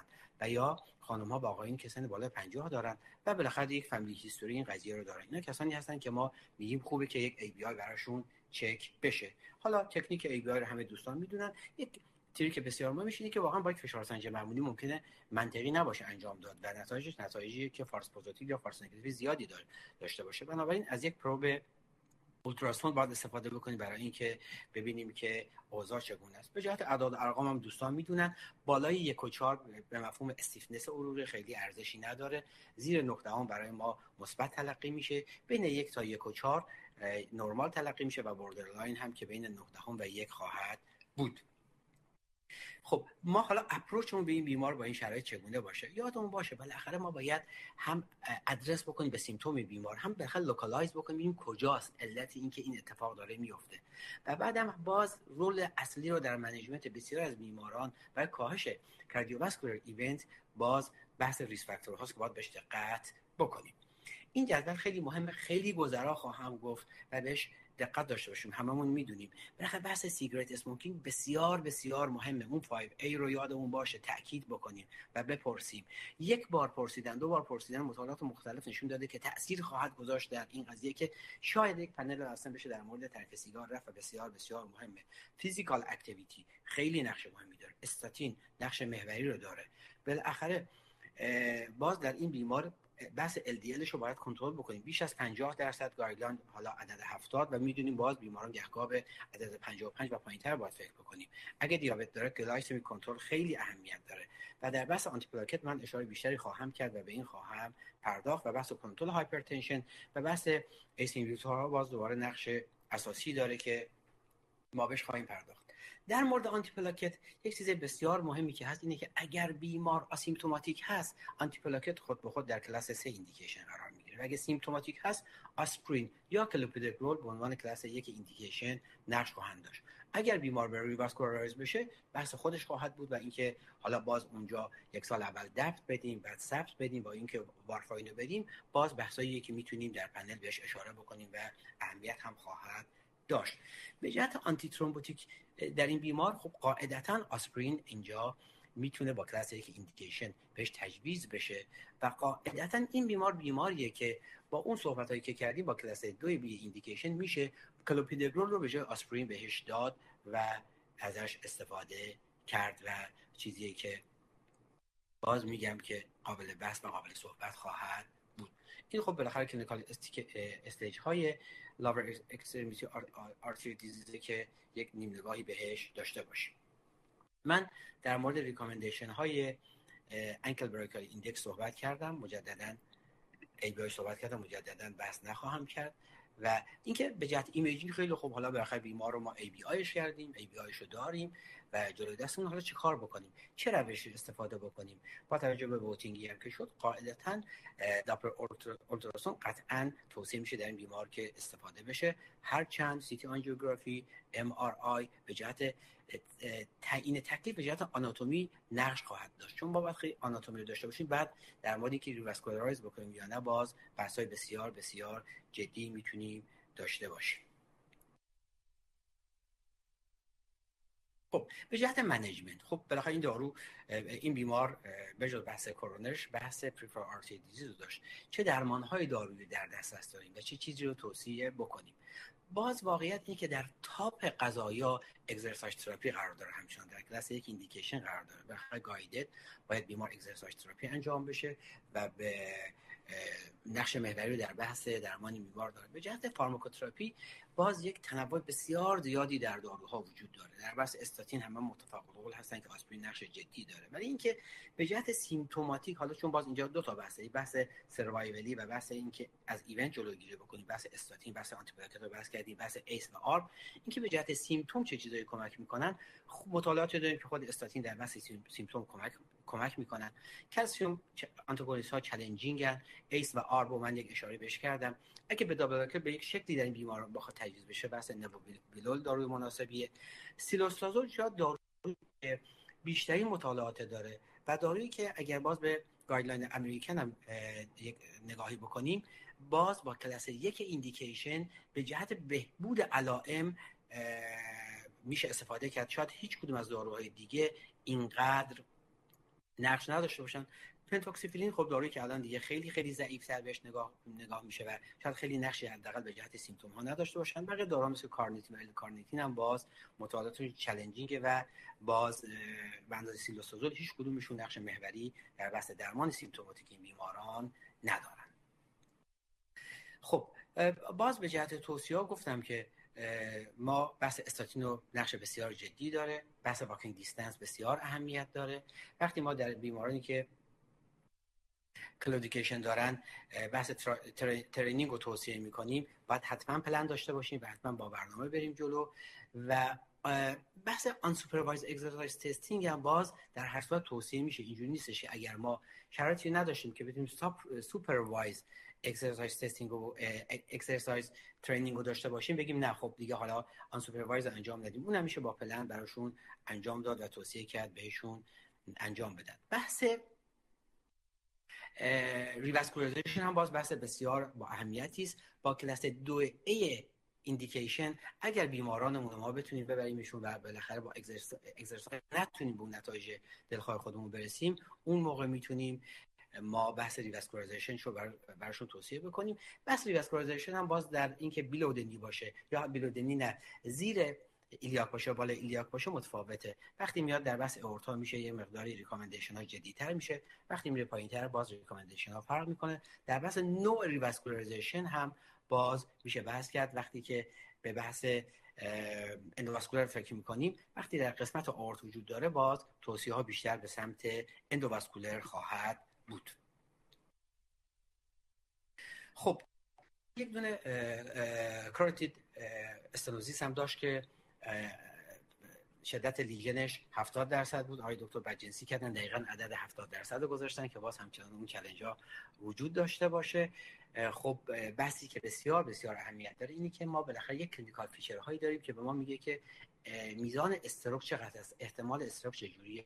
این که بالاخره بیمار ما اخیرا TIA کرده یا نکرده. آیا cerebral imaging انجام دادیم؟ آیا infarction در ناحیه اون رگی که تنگی وجود داره قبلا اتفاق افتاده یا نیفتاده؟ بالاخره ultrasound imaging کردیم شدت تنگی بحث اینکه progression تنگی چگونه هست؟ آیا cerebral flow به یک شکلی کاهش پیدا کرده یا نه؟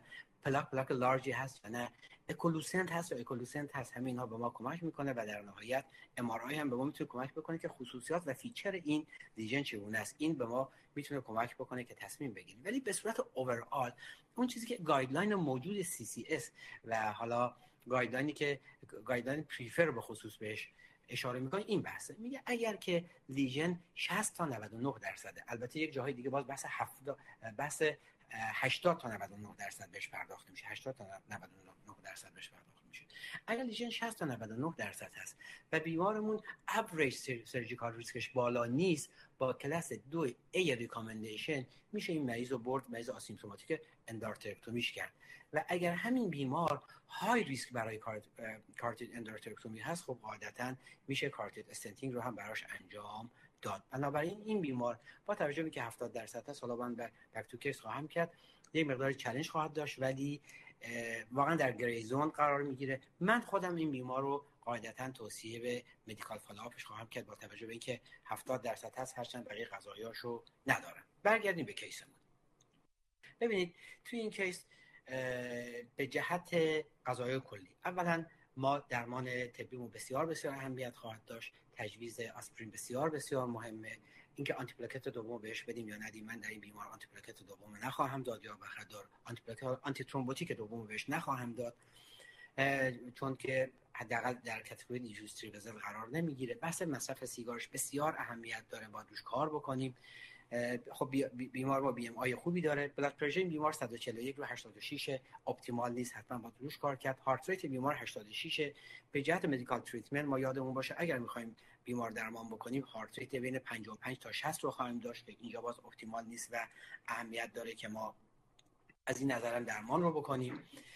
و در نهایت به جهت revascularization من عرض کردم خدمتتون بر اساس اون الگوریتم توصیه به revascularization این بیمار خواهم کرد در بحث کرونرش و به جهت کارتیدش توصیه اینه که با توجه به که 70 درصد حالا خصوصیات imaging ش هم نداریم سابقه از stroke هم نداریم asymptomatic محسوب میشه. باز یادمون باشه ما بیمار کارتید زمانی symptomatic تلقی می‌کنیم که در شش ماه اخیر یک event داشته باشه. این بیمار در شش ماه اخیر event نداشته. و در بحث کارتیتش هم من توصیه این خواهد بود که بیمار رو follow-up ش بکنیم و پیگیری بکنیم ببینیم که اوضاع احوالاتش چه خواهد شد.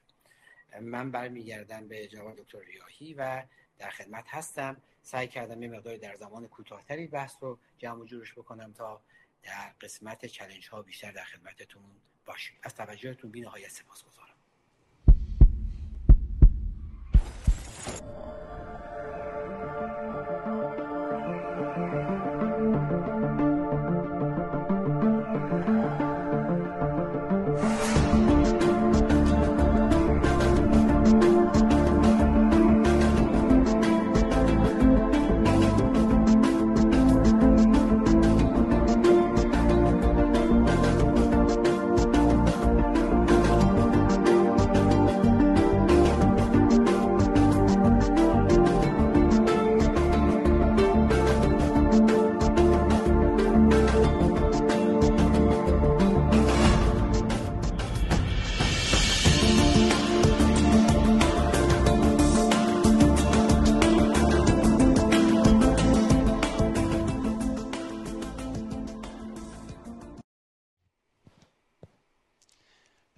خب خیلی متشکرم آقای دکتر سزاوار. مثل همیشه خیلی to the point و خب evidence review شد. خیلی متشکرم که سه دقیقه هم زمان برای ما save کردیم ما الان دقیقا 16 دقیقه فرصت داریم برای اینکه discuss کنیم بحثو. اجازه بدید من case رو خدمت آقای دکتر وارستران عرض بکنم. یه خورده برگردیم. مثلا قبل از اینکه بیمار cath بشه ببینیم که اون بحث‌های قبل چجوری apply بشه. حالا این دفعه آقای 58 ساله‌ای بودن با یه chest pain تیپیک. من حساب کردم طبق جدول pretest probability شون 32 درصد. 32 درصد من اینجوری از بر صحبت شما متوجه شدم که اگه این بیمار پیش شما می اومدن می‌خوام بگم شما CT آنژیوگرافی کرونرشون می‌کنین. نه. اشتباه گفتم؟ نه نه. شما noninvasive imaging می‌کنین؟ یعنی کار خوبی بوده که stress echo شدن عرض کنم خدمت شما چون بیمار suspicious به ischemic heart disease هست ما باید یک تست انجام بدیم. طبعا این تست imaging و noninvasive خب option مشخصه. مریض کراتین بالا داره و خب این جایی هست که ما می‌تونیم حتما از تست هایی مثل stress echo استفاده بکنیم یا MPI خب چون chronic kidney disease داره این مریض احتمال بروز سی هم تو ذهنش بالاست. احتمال کلسی احتمال calcification های کرونر بالاست. به هیچ عنوان آدم نمیره سراغ CT آنژیوگرافی یا stress echo یا MPI بستگی به local expertise و availability من برای اینکه خودم یه خود clear بشم اگه همین آقای 50 چون ببینید دیابت و CKD و اینا که در جدول pretest probability نیست به عنوان پی تی پی به عنوان پی تی پی مودیفایر هست. الان فرض کنیم همین آقا دیابت نداشتن CKD هم نداشتن. بله. شما بازم imaging درخواست می‌کردین؟ بله باید انجام بدیم. imaging. باید انجام یعنی نمازم سر وقت CT آنژیوگرافی نه نه نه نه. imaging آناتومی رو برای pretest probability خیلی پایین‌تر پایین‌تر استفاده می‌کنیم. بله. می‌دونید مشکل چیه؟ مشکل اینه که ما CT آنژیوگرافی رو اگر بیایم برای pretest بالا انتخاب بکنیم میافتیم به دام false positive های نه تنها technical بلکه در واقع به دام کلسیوم و, و اینکه CT آنژیوگرافی فیزیولوژی رو نمی‌تونه تخمین بزنه و خیلی overestimate می‌کنه آناتومی و اینکه شما از رو آناتومی فکر کنید فیزیولوژی هم مشکل داره.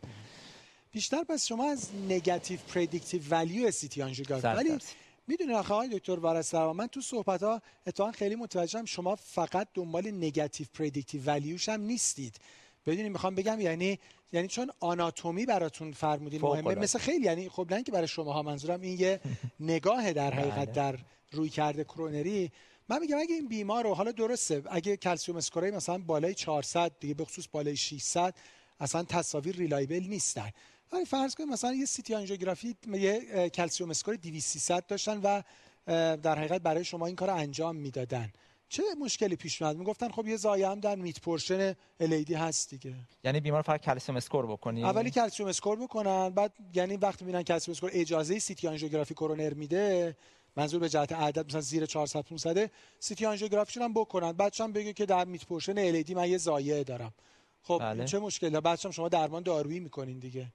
خب مسئله calcium score فقط این هست که باز به اصطلاح overestimate می‌کنه تنگی ها رو و اینکه آیا درمان anti-ischemic برای مریض بگذاریم یا نگذاریم باز بستگی به علائم بالینی بیمار مرتبط میشه. و کلسیوم اسکورم در واقع می‌دونید من یه چیز دیگه حالا می‌خوام پیرو آناتومیک هایریز آناتومی اون چیزی که خیلی مهم هستش صرفا کلسیم فقط در بیان بی علامت هستش آترسکلروز بردن خیلی مهمتر از پلاک های کلسیومیه. یعنی شما آخه, آخه شما اگر دوبوتامین استرسکو که بردن به ما نشون نمیده چی؟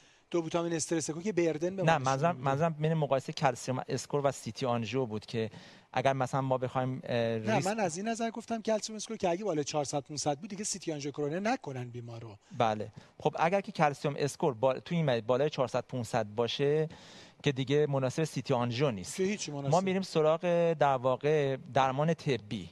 اگر درمان طبیمون در واقع شکست خورد و مریض خیلی symptomatic بود مستقیم میریم سراغ کرونر آنژیوگرافی اگر under optimal therapy ولی اگر خواستیم اون ریسک بندی بکنیم بیمار رو باید بریم سراغ تست functional که تو این مریض پس شما موافق هستیم با بله، stress echo ی بله، این بیمار؟ بله،. و پس من اینجوری متوجه شدم که CT آنژیوگرافی کنه برای بیماری که pretest probability شون پایینه. خیلی پایینه. بله. خیلی پایینه. آقای دکتر سزار پس شما خودتون هم با stress echo ی این بیمار موافق بودین که انجام بشه؟ ببینید دکتر من خب بالاخره guideline رو حسب این قضایا این چند وقت خوندم. با هم, یک بار دیگه یک بار مرورش کردیم یک جایی. با خود دکتر وارث روان هم یک جایی مرورش کردیم اگه یادتون باشه. همین guideline رو به شکلی. یک جایی خود guideline هم تکلیفش به نظر من با خودش روشن نیست. و یه خط ثابتی هم نمیشه کشید بین فیزیولوژی و آناتومی. ببینید شما به مطالعه ISCHEMIA هم که می‌پردازید در نهایت باید آناتومی رو داشته باشید. چون بخاطر high risk آناتومی تکلیف شما خیلی وقتا به سمت CABG می‌بره. left main رو می‌خواید severe three vessel رو می‌خواید یک جاهایی در تصمیم گیری خود همین الگوریتمی که من گذاشتم دیدید باید physiologic ischemia رو می‌خواد. یعنی میگه که شما اگه مریض symptomatic ه بالاخره امتیاز کردی یا نکردی حالا تصمیم بگیر می‌خوای چیکار بکنی. بنابراین ترکیب این دو تاست که جواب میده. ولی باز overall اگر ما قبل از دو تا نکته رو می‌خوام بگم. یکی اینکه اولا ما اینو باید customize ش بکنیم تو مملکت خودمون. یادمون باشه اون مطالعه‌ای که الان probability داره حساب می‌کنه تو جامعه‌ای که ایسکمی کاردیز 15 تا 20 سال دیرتر از جامعه ما اتفاق میفته حتما این عدد رو باید درش بچینیم. یعنی اگه ما همین مریض رو تو اونجا بذاریم 15 20 درصد به اون میده. اگر بیایم بحث سن رو درش 10 15 سال ببریم بالا عدد میره بالاتر. به صورت خلاصه. شاید الان در بحث سیتی آنژیوگرافی یه چیزی که همه روش متفاوت بودیم جایی که دنبال اینیم که منفی در بیاد بیمارمون خب خیلی خیلی خیلی بهمون کمک می‌کنه. ولی جایی که فکر می‌کنم CT آنژیو یک نتیجه آناتومیک مثبتی بهمون میده. خب یک physiologic test و بعد مستقیم کرونر آنژیوگرافی شاید تکلیف رو بیشتر روشن بکنه. با توجه به cost با توجه به dye و خیلی از این قضايا این جمع‌بندی که من خدمتتون پس آقای دوست شما با استرس کوی بیمار موافق بودین. پس درسته؟ بله. و و سوال بعدم این که با باز کردن LAD هم شما موافق بودید. قطعا. واقعیتش شما با باز کردن LAD موافق بودید هم موافقم هم موافق نیستم. دلیلش هم این است که ببینید ما توی بیماری مواجه هستیم chronic kidney disease یه ضایعه mid part LAD داره. اگر رجوع بکنیم به اینکه مریض جزو criteria ی ISCHEMIA trial هستش که میگه optimal medical therapy حتی در حضور تست های non-invasive moderate to severe ischemia جایگاه خودش رو داره و قد به قد هست با revascularization و خب پروگنوز بیمار هم خوب هست و میگه فوری سر آنژیوگرافی و revascularization نرید. مطالعه ISCHEMIA اینو میگه دیگه میگه فوری آنژیو نکن فوری به دام آنژیوپلاستی و چیزو آنژیو CABG نیفت و با CT آنژیوگرافی تنگی های left main رو پیدا کنیم و microvascular dysfunction رو بتونیم حدس بزنیم. خب تو این مریض اگر که مریض daily or weekly angina زیر درمان طبی داشته باشه. هنوز درمان نشدن ها. اگه, اگه که درمان طبی رو شروع بکنیم این مریض PCI رو می‌تونیم درش در نظر بگیریم. ولی اگر optimal medical therapy نشده ما می‌تونیم صبر بکنیم برای این بیمار. چرا می‌تونیم صبر بکنیم؟ چون ضایعه mid part LAD هستش. یه moderate to severe ischemia ممکنه داشته باشه تو یک territory و اینکه به باید ما عوارض احتمالی آنژیوپلاستی بیمار chronic kidney disease رو در نظر بگیریم shared decision making درسته ولی من الان در حد yes و از شما بپرسم. بله. الان بیمار دارن 50 میلی گرم BID متوپرولول می‌گیرن. این درمان anti-anginal ش typical chest pain function class دو هم داره بله ما می‌تونیم هنوز آملودیپین و نیترات و اینا می‌تونیم اضافه کنیم باید با مریضم شما... صحبت کنیم. خب حالا اگه مریض گفت دکتر وارستوان دیگه هر جور خودت صلاح می‌دونی. من با مریض صحبت می‌کنم. ببین میگم که شما شما باید یا سه تا داره دو تا داره آنتیانژینال بخوری. مریض از اون طرف داره چهار تا داره کلی هم می‌خوره. ممکنه واسه 7 8 تا دارو بشه یه دفعه آسپرین رو میس بکنه. می‌دونی چی میگم؟ آره،. یعنی این وزنه به نفع نه چی نه هستش؟ ما بین- بگم نه یعنی دیفالت ذهنیتون یعنی دور از جون شما اگه خدایی نکرده من اصلا رو تخت در این سن میت پارشن باشم میگم باز کنن. باز کنن. و شما میگین خب باز این در واقع با مریض باید discuss کنیم. آیا دکتر شما می‌خواین آسپرین استاتین مثلا بتا بلاکر بخورید یا می‌خواین آسپرین استاتین نیتروکانتین رانولازین بخورید؟ خب برای آخه mid part می‌دونین- LAD نه میگم ها. می‌دونین دکتر وارستان حالا مریض واقعا با اینقدر اول پس از تخت میارنشون پایین چون اینا رو که تخت صحبت کنیم با. مریض، بله، درسته بله. و بعد دوباره یه sheet جدید و مثلا پرپ نه در واقع باید به. مریض توضیح بدیم مریض تو این زمینه خاص که آناتومی high risk نیست باید شیر دسیژن میکینگ باشه درسته. باید مریض هم جزئی از ما باشه نه نه من حرفم اینه من با شاید دیسیژن کاملا موافقم اینو یه کوتاه اگه بفرمایید که بگذریم اگه همه چیز رو بذارم به عهده شما باز می‌کنید یا نمی‌کنید؟ من مریض رو این مریض رو باز می‌کنم. باز می‌کنی. اه، به شرط اینکه م- نگران خیلی کراتینش نباشم پرت بله، کرده باشم بله. و این داستان شرط باز. آره. واقعیتش اینه سختش که نکنیم. واقعیتش اینه که همچون آقای دکتر سزاوارم نشون باید اشاره کوچیک بگم. ببین ما بالاخره FAME study رو داریم. FAME study مبناش اینه که ischemia رو تعریف بکنه. MPI هم به یک شکلی همسنگ اونه خب؟ درسته اگه خیلی مته بخوایم به خشخاش بذاریم میشه مریض آوردش پایین درمان بهش داد اینو داد اینو داد بعد ولی واقعیتش اینه که ما practice مون در PCI و حتی استنتامون third generation stent و و و و و مخاطرات اون قضیه هم به حداقل رسونده. بنابراین خیلی اوقات داریم مریضی که 56 سال سنشه. ببین ببین مریض که سنش هم خیلی سن- سن بالایی نیست. حدود 60 سال سنشه. می‌خواد بره ورزش بکنه و غذاهای مختلف تکلیفش رو روشن بکنی و برگرده به یک زندگی معمولی به نفعش. ضمن اینکه آقای تو سزار خب اگه guideline base هم بخوایم نگاه بکنیم guideline CCS شما تصویرم گذاشتین. guideline میگه باز guideline بله، guideline باز هم بشه. البته واقعیتش اینه که guideline CCS وقتی اومد خیلی ها بهش انتقاد داشتن. یعنی نه. ISCHEMIA trial اومده بود ولی خیلی ها گفتن که شما search بکنین در این صفحات guideline یک بار به trial ISCHEMIA یعنی انتقادش این بود که نویسنده های guideline هیچ توجهی به trial ISCHEMIA نداشتن. البته واقعیتش خب گروه های زیادی هستن که اصلا COURAGE و ISCHEMIA و مطالعاتی شبیه این اصلا خیلی براشون الزام آور نبوده و معتقدن که دوستشون نداره دوستشون ندارن البته دوستشون ندارن نه سلیقه‌ای خب انتقادات زیادی بهش وارده. من یه- سوال کوتاه ازتون بپرسم دو تا و بعد برم خود سر وقت بیماران asymptomatic. حالا بیمار باز میشه حداقلش guideline based هم هست. DAPT guideline base ما با هم دو هفته پیش هم یه گفتگوی راجع به این داشتیم. اه، شیش ماهه. الان شما هم اشاره فرمودین. رو همین شش ماه شما متوقف میشین یا ترجیح میدین بیمار DAPT ش رو بیشتر از شش ماه ادامه من واقعا اخیرا attitude م رو عوض کردم رفتم به سمت 6 ماه. خیلی من مریض رو من همچین مریضی رو که حالا یه دونه استنت حالا باز بستگی داره چند تا استنت گذاشتم چگونه. ولی معمولا در CCS اگر محدودیت دیگه نداشته باشم رو 6 ماه میرم روی یک دونه anti درسته. و و سوال دیگه هم بهش اشاره فرمودین. دوست دارم یه بار دیگه شما نظرتون فرمودین. نظر آقای تو وارث هم بشنوم. حالا 6 ماه DAPT می‌گیره ولی بالاخره بیماریه که دیابت دارن CKD دارن پی ای دی دارن.